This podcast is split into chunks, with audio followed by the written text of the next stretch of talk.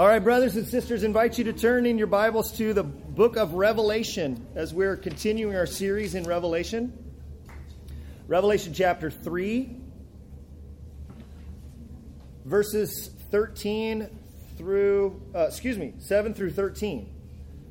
Revelation chapter, chapter 3, verses 7 through 13 will be our scripture reading today.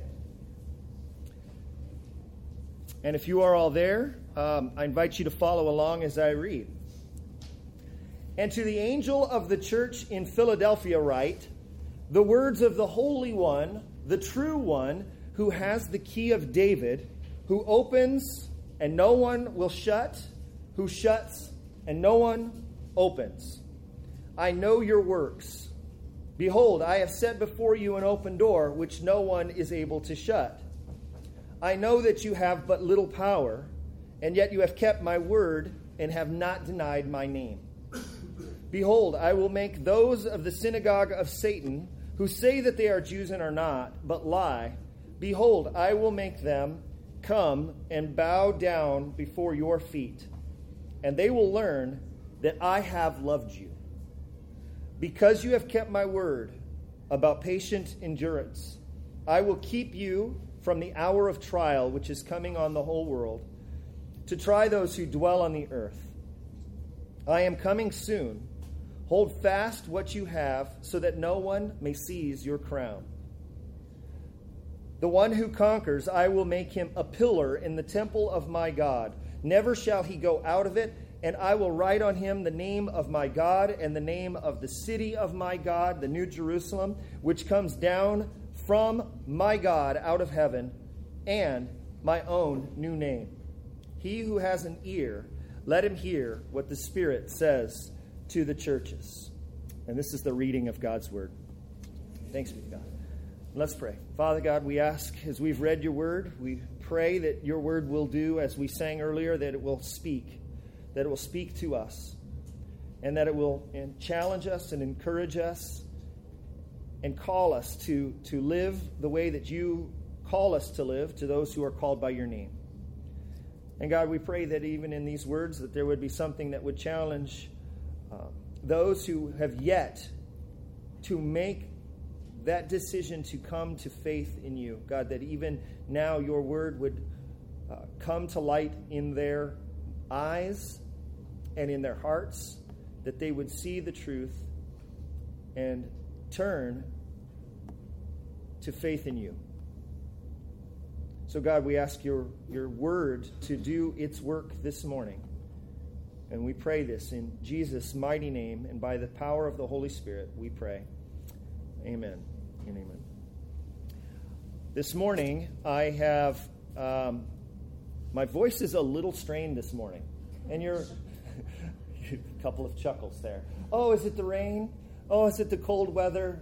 No, no, it's the Dodger game. So uh, that doesn't change the fact that, that this morning we have a, a, one point sermon. And so it has nothing to do with my voice. My, I, I had planned on a one point sermon today. And uh, so I think that this is the uh, maybe the second time in Redeemer's history that we've had a one point sermon. Um, there's been three point sermons, there's been 10 point sermons, there's been 12 point sermons. Um, and so, uh, but today it's just a one point sermon. And I think somebody said, this better not be the last. Like, well, well I'm going to see more one point sermons. Um, but here's, here's the sermon for today. And we will get to the main point here in a little bit, but I, I, want us to remind ourselves what we're doing. We're in the, um, in the book of Revelation, which is a vision that John sees of the resurrected Jesus who gives him a picture of an unveiling of what's going to happen in the future and also an unveiling of what's happening in ultimate reality. That God is in charge, that He rules and He will win despite what it looks like for the churches uh, who were under persecution and threat and difficulty and trial and trouble in the end of the first century. And in chapter 1, John sees a vision of Jesus. In chapters 2 and 3, Jesus addresses, uh, tells John, gives him commands, instructions of what to write down to the angel or messenger of each respective church. and we are now at the sixth church, the Church of Philadelphia, and uh, six of the seven. So next week we get to the last of the churches, which is Laodicea. And it follows a typical pattern. We've seen this before. There's usually a description of Christ, and there's a commendation, and then there's a, a rebuke. Uh, so I have I have this against you, and then there's a call to uh, salute to solve that problem that he brings up in the rebuke, a call to obedience. And uh, there's a consequence if they disobey, a promise for the conquerors, and then a call to hear. He who has a word, uh, ear, let him hear what the Spirit says to the churches. Here, in this church, for the church of Philadelphia, there is no rebuke. There is only condemn. Uh, there's no. Uh, there's no condemnation. There's a, a commendation. So the Philadelphian church shares that in common with the church in Smyrna, the second church that we saw. So the second and the, the next to last churches, Jesus has no word of rebuke for them. Uh, he just has a word of commendation for them. And that's not to say that that church was perfect. There is no perfect church. The Westminster Confession of Faith puts it this way uh, The purest churches under heaven, so the purest churches under heaven, are subject to mixture and error. So there's no perfect church. You leave here to find a perfect church, you find one, don't join it. You'll just mess it up, right? Because there are no perfect churches. But it does say something about the church in Philadelphia that Jesus doesn't have a word of rebuke for them, but only condom, uh, commendation and encouragement for them to carry on. So there's something in this church that's an example for us what a church ought to be. And so, what is the commendation that Jesus has for them? What can we learn about the Philadelphian church? In order to answer that question, we're going to spend a little bit of time here kind of unpacking uh, a couple of words here and a couple of things that Jesus says, particularly in verses 8 and 10. So, we, have had a, a, class here on how to interpret the Bible. We talked about exegesis, right? To asking questions of the text. What is the, quest, the text saying? So, bear with me. I want us to do a little bit of that work here, digging down to, to see what this, this has to say. So, there's two questions in helping us understand this commendation he has for them. There's two questions I think needs to be answered. What is does it mean here in verses 8 where um, where it says behold that whole behold clause notice what it says there in verse verse 8 he says i know your works behold i have set before you an open door which no one is able to shut and then it resumes again i know that you have and then he goes on and continues the, the sentence some of you may have a different translation. In each English translation I look at, there's, there's a couple of different ways that this can go. So let me show you the two options, and let me show you the one that, uh, and there's not a major distinction, but let me just show you kind of the, the one that I, I tend to see as what Jesus is saying here to John. Um, so here's the Church of Philadelphia. It's in the inland part of the uh, uh, Asia Minor, um, with modern day Turkey. Um, and verse 8, here in the ESV, it says, I know your works, okay, which is how he begins all of this, these parts. He says, Behold, I have set before you an open door, which no one is able to shut. And then the ESV kind of resumes this thought and says, I know that's you. So it's almost like the behold part is a kind of a parenthetical statement.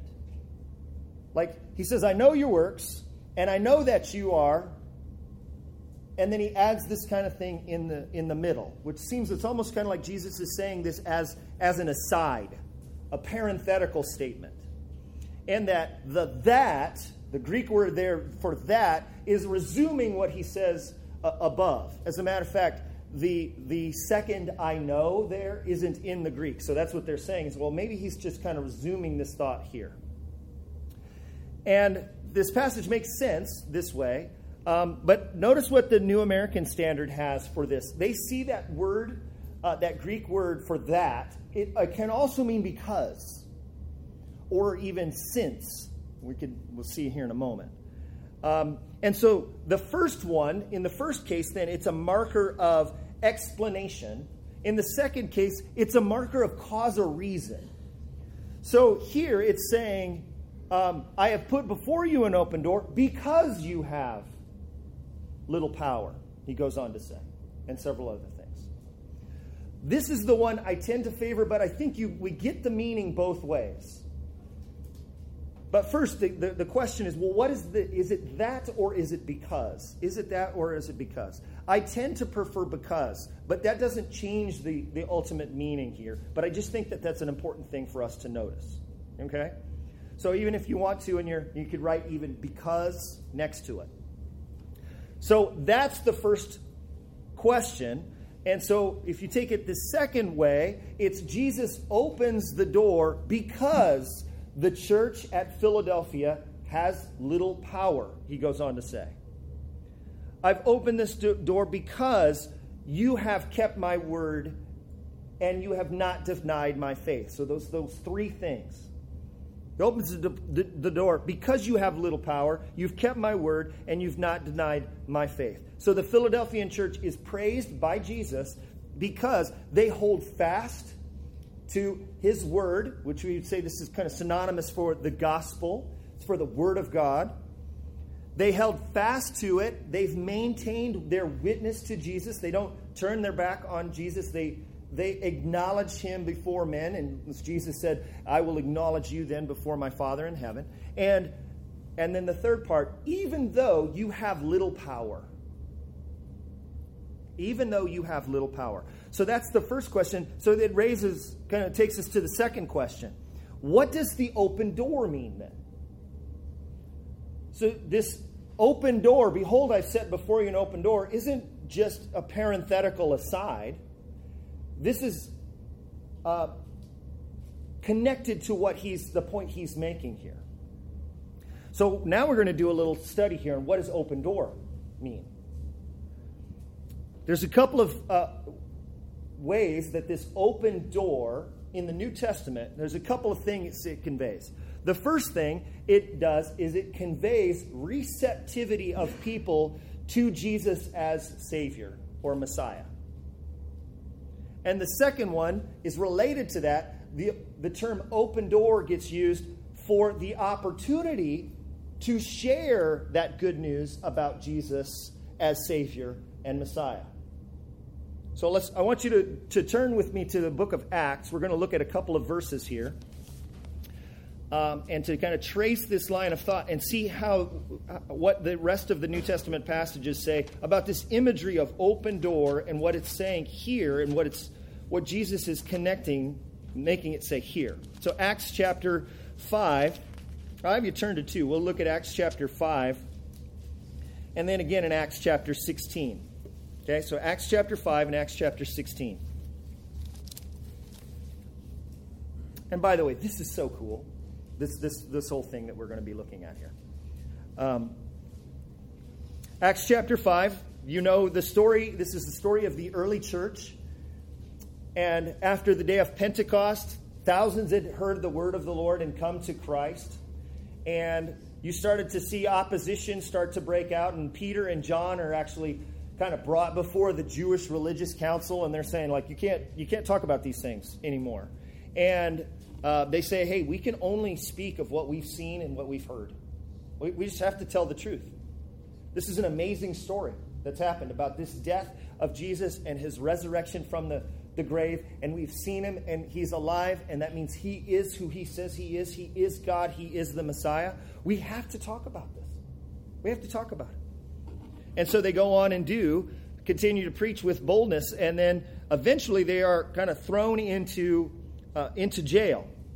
Now, notice what, uh, what it says in verse 17 of Acts chapter 5. But the high priest rose up, and all who were with him, that is, the party of the Sadducees, and filled with jealousy, they arrested the apostles and put them in public prison. Okay? Verse 19 During the night, an angel of the Lord opened the prison doors and brought them out and said, Go and stand in the temple and speak to all the people all the words of this life. And when they heard this, they entered in the temple at daybreak and began to teach. So here is this miraculous event the angel of the Lord showing up for them while they're in prison, and he opens the prison doors. And then he says, Now go and speak. Go and share the good news. That must have been quite an experience. Put yourself in the, the apostles' sandals here for a moment. And think of what it'd be like to be locked up into jail and then have the angel of the Lord say, Here, I'm opening the door, go out of this prison, and now, look, you get the opportunity to speak. That must have been pretty formative for them. And so, as they were powerlessly sitting there in prison, God shows up, He opens the door, and then the gospel goes forth. They preach this life, the life of the gospel.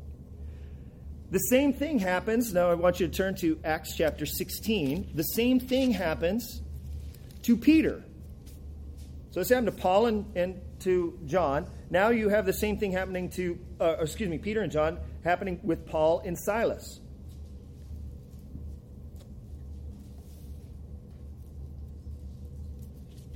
Okay, and uh, Acts, starting about Acts chapter uh, 16, verse 16, you have Paul and Silas, and they uh, go to, uh, they start to uh, preach the word here in the city of Philippi.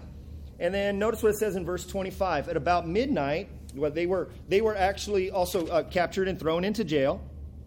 Notice back into verse 21 or 22. The crowd joined in attacking them, and the magistrates tore their garments off and gave them orders to beat them with rods.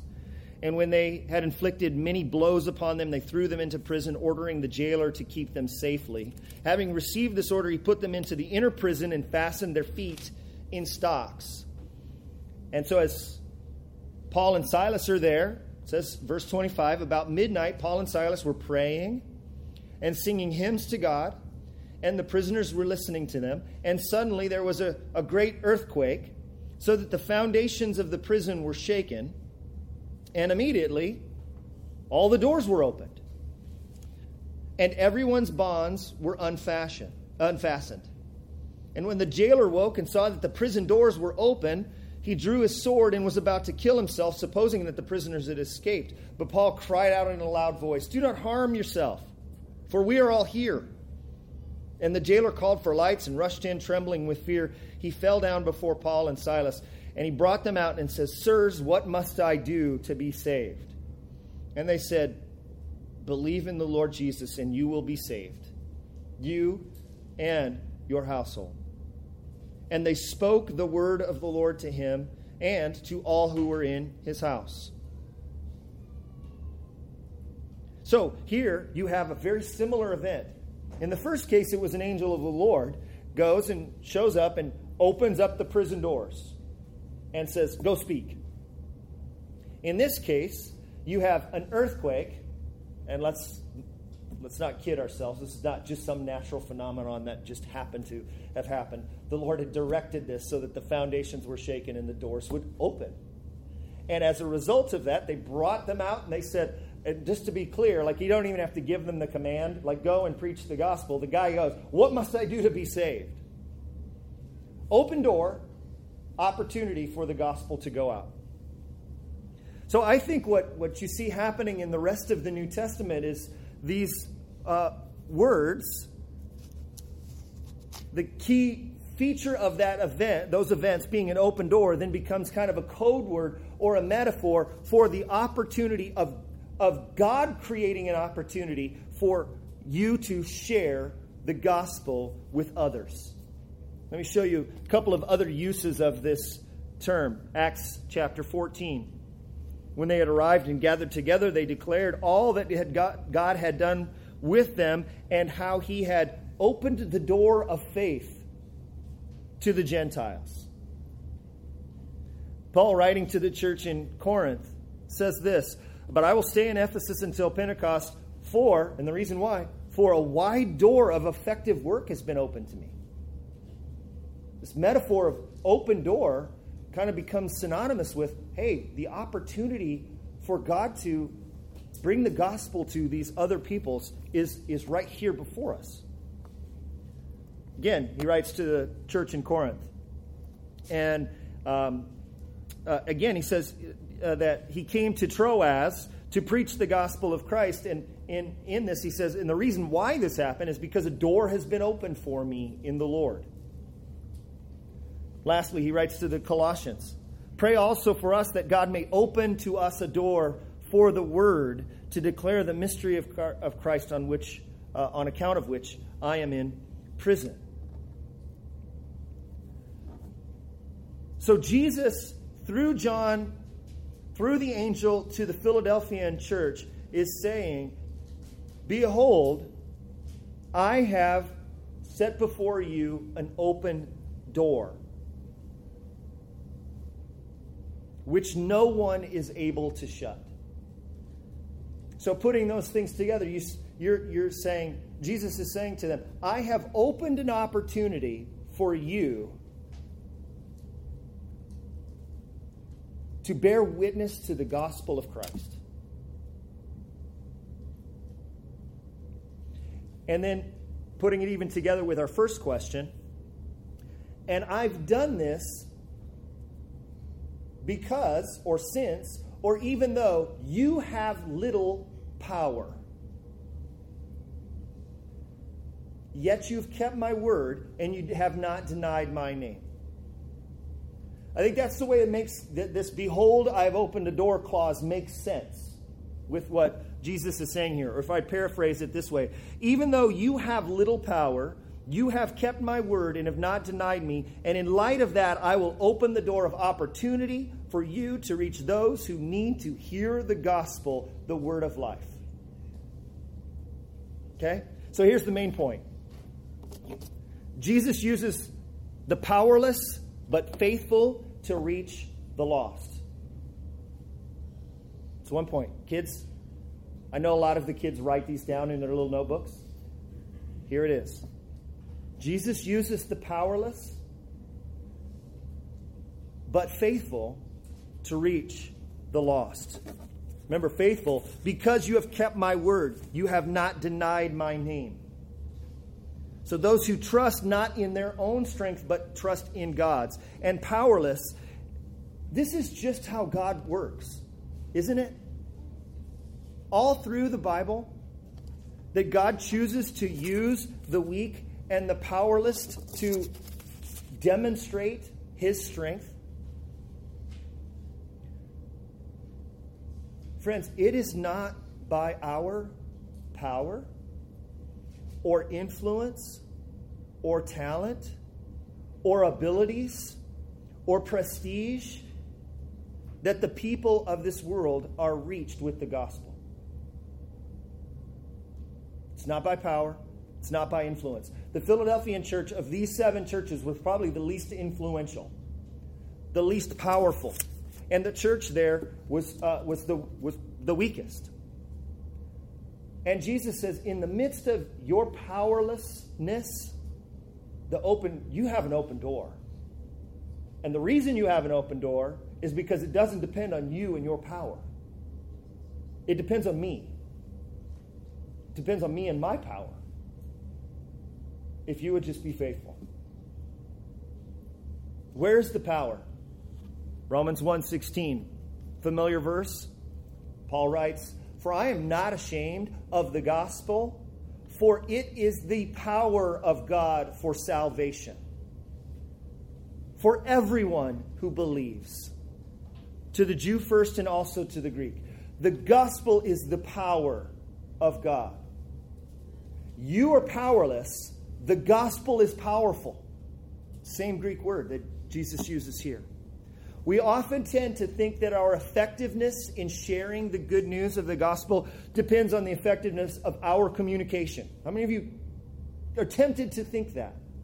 Or it's dependent upon your creativity or your innovation. Friends, no. No. Turn with me to 1 Corinthians chapter 1.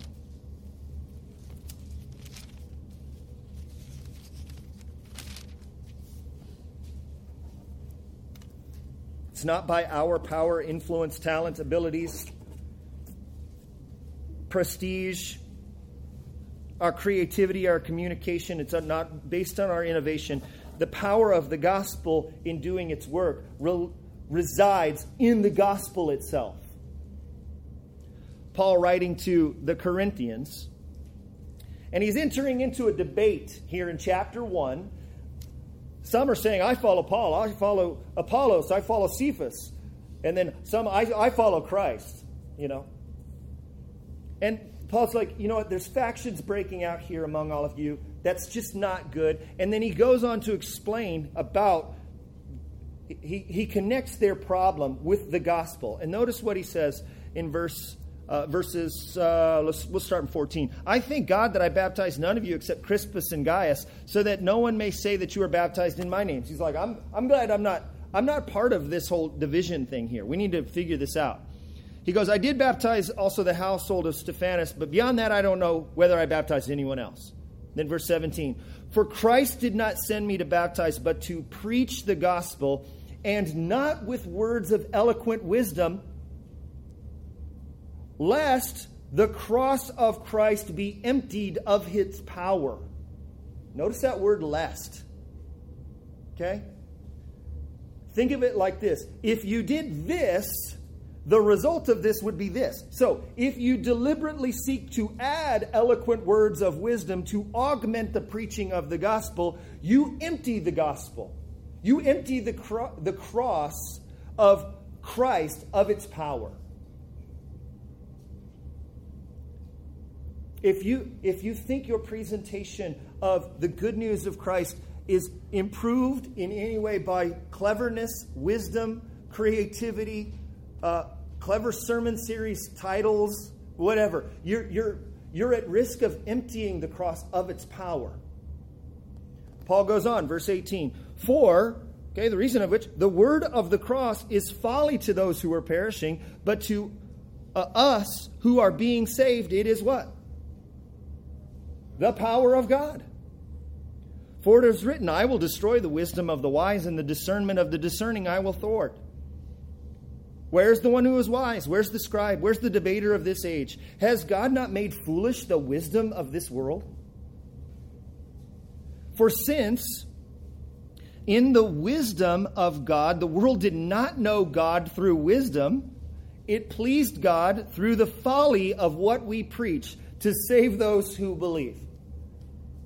The gospel from a worldly perspective, from an unregenerate person's perspective, is nonsense, especially in this day.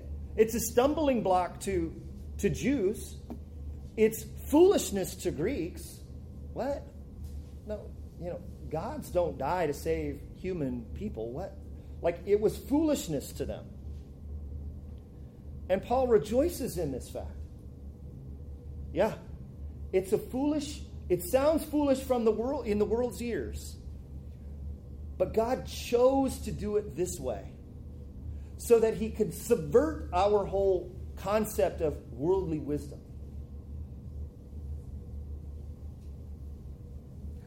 It pleased God through the folly of what we preach to save those who believe. Verse 22 For Jews demand a sign, Greeks seek wisdom, but we preach Christ crucified a stumbling block to Jews and folly to Gentiles, but to those who are called, both Jews and Greeks, Christ, the power of God and the wisdom of God. For the foolishness of God is wiser than man, and the weakness of God is stronger than man.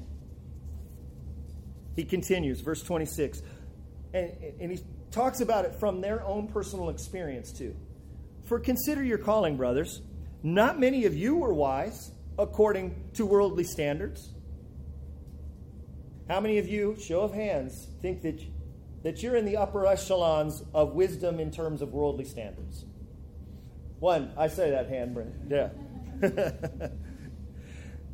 well, then, you accepted. Not many of you would have considered yourself wise by worldly standards. Paul says the same thing to them. Not many of you were powerful. Not many of you were of noble birth. But God chose what is foolish in the world to shame the wise. God chose what is weak in the world to shame the strong. God chose what is low and despised in the world, even things that are not, to bring to nothing things that are, so that no human being might boast in the presence of God. Look at this. If the problem, if the hum, humanity's main sin problem is arrogance. Thinking of myself as my own God, forgetting God and his standards, and placing myself as the ruler over my world. God goes, okay, I think we need a little humbling lesson here, right? And how how more subversive to the boasting in God, uh, the boasting of human wisdom and human uh, knowledge and, and those sorts of things. What better way to subvert that than to preach Christ crucified? God who's come into human flesh, who is beaten, nailed to a cross.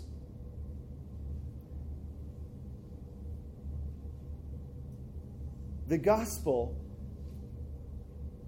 begins with a God who is crucified, a God who dies for you, so that there's nothing you can do to boast in. It's completely His work. God has chosen the weak of the world to demonstrate His power. And this is just the way it works. Think of, think of Moses the weakness of Moses. I can't speak. Okay, fine. Well, I'll get your get your brother in here, but you're going to end up speaking it anyway. Think of of uh, of Gideon. They're conquering victories with just the smallest number of people. Why? Because they, they lapped in a certain way and the other guys didn't, and so that was key to anything. God goes, no, that's a smaller number. That's why. I want to use the smaller number of people to demonstrate my power. What about Samson and his hair being a sign of his strength? And yet that hair is hacked off, and it's in when that hair is hacked off and he's in his weakness is when he destroys the, the Philistines. What about David? This, I love the story of when David is anointed king, right? The reason Saul is chosen as king is because he's head and shoulders over everybody else. He looks kingly right? And so the word of the Lord uh, comes and says, You need to go, and you need to go to the, the house of Jesse. I, have got my anointed king to replace him, is, is there. And so they try out the first guy.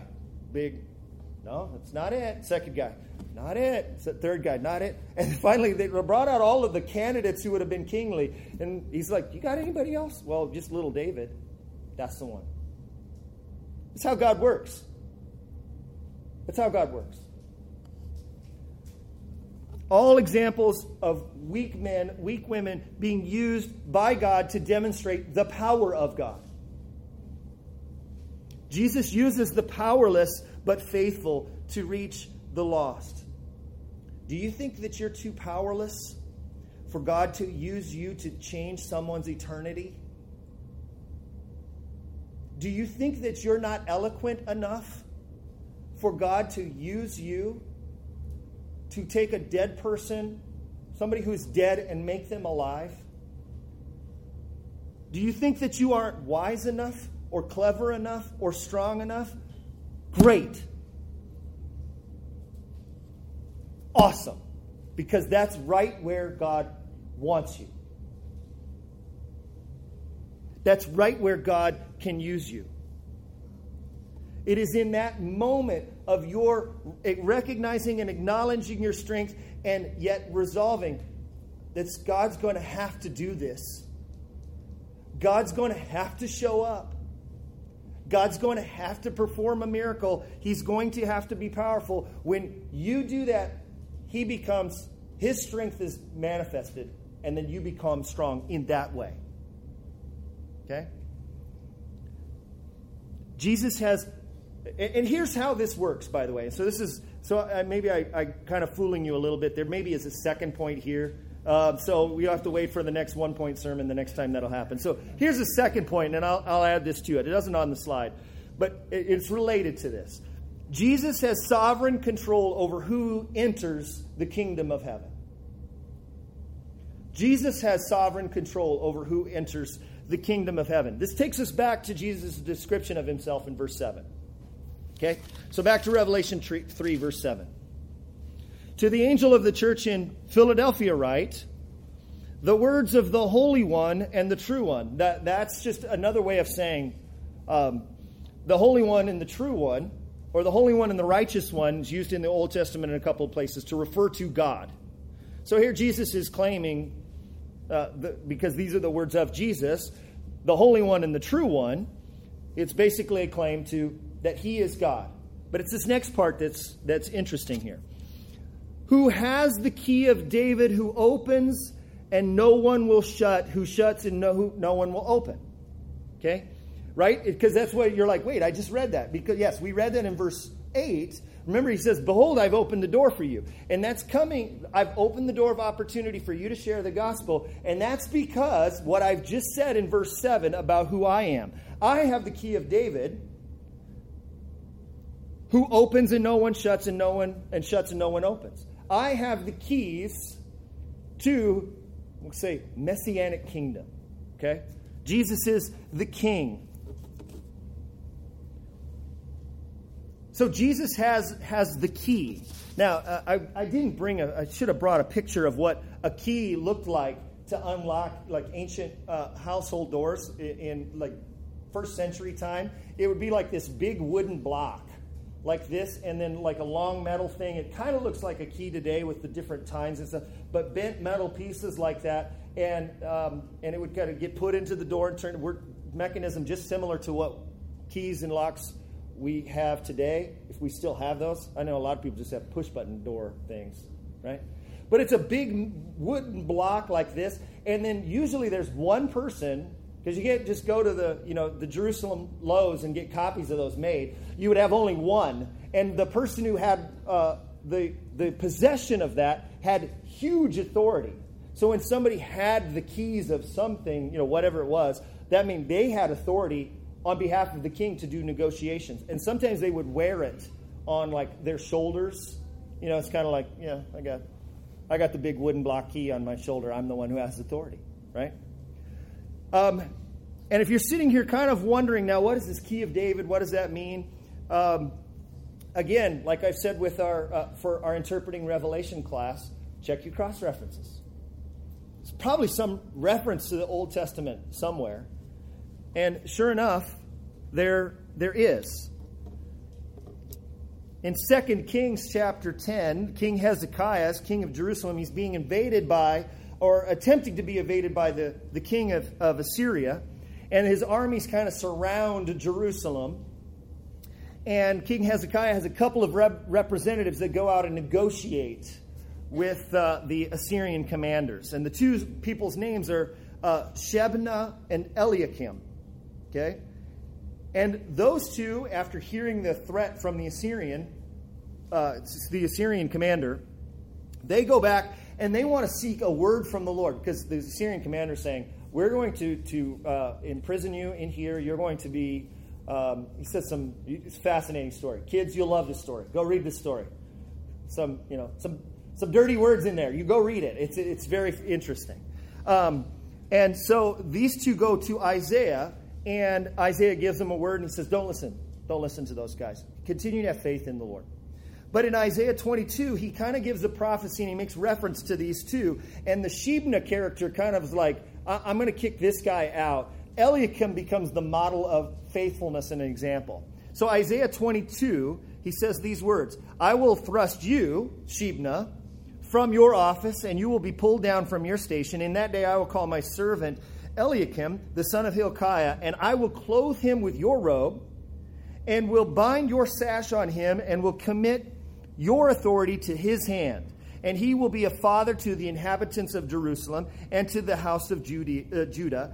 And I will place on his shoulder the key of the house of David. He shall open, and none shall shut. And he shall shut, and none shall open. Jesus' words, he's taking those very words from Isaiah chapter 22 to speak about this guy Eliakim, who is he has all authority to deal on behalf of the king. Jesus is saying, I have all authority to deal on behalf of the king because I am the king. And because I have the keys to the keys of David, I have the keys on who it is who has admitted into the kingdom and who doesn't. That lies on me. And I'm opening the door for you. Friends, your power in conveying the gospel doesn't rely on you. It relies on you being faithful and sharing the word of the gospel and, and, and just stating the, the story of the gospel. But its transformative power resides in Christ. Jesus uses the powerless but faithful to reach the lost. Jesus has, has the key. And your faithfulness to his word and your simple pronouncement of it, no matter how weak or how powerless or insignificant you are, Jesus will bring those he chooses and calls into his kingdom. Friends, do you feel like you're weak and powerless in the face of trying to share the good news with someone else? Let's heed the word of Jesus to the church in Philadelphia. I know you're powerless. But your power in sharing the gospel, your power in having this open door open to you, it doesn't reside with you, it resides with me. Remain faithful to me. Hold fast to my word. Keep my name. And even though you're powerless, the power of God will do its work. Friends, we may seem, you may individually seem weak or powerless. Take encouragement from the church of Philadelphia. And we collectively may seem like we don't have as much innovation or influence, but we have the power of the gospel. Amen. Let's stand for closing prayer, shall we?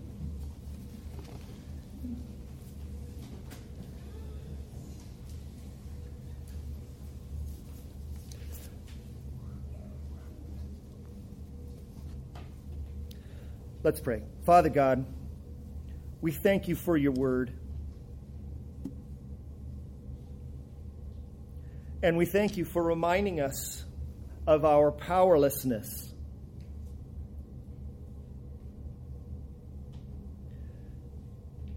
And thank you that you remind us that when we are weak, we become strong because your, your strength and your power is demonstrated in your work.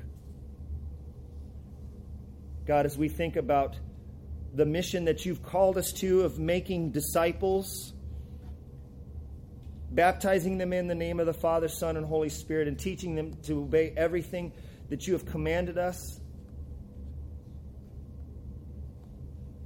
That, Jesus, the mission that you've given us, that to, to know you and to make you known. That we may not have the the earthly power and resources to make it happen, but we know that you do. And so, Jesus, we ask you to do a work through us. What an honor it is that you would choose to have your servants, that you would call us to the task that you call us to. And yet we acknowledge that it's not in our power it's only in you. And so, God, we ask that you would, through your power, demonstrate your power through us in our weakness. God, we pray that your word would go out from, from us to reach those around us who need to hear this gospel.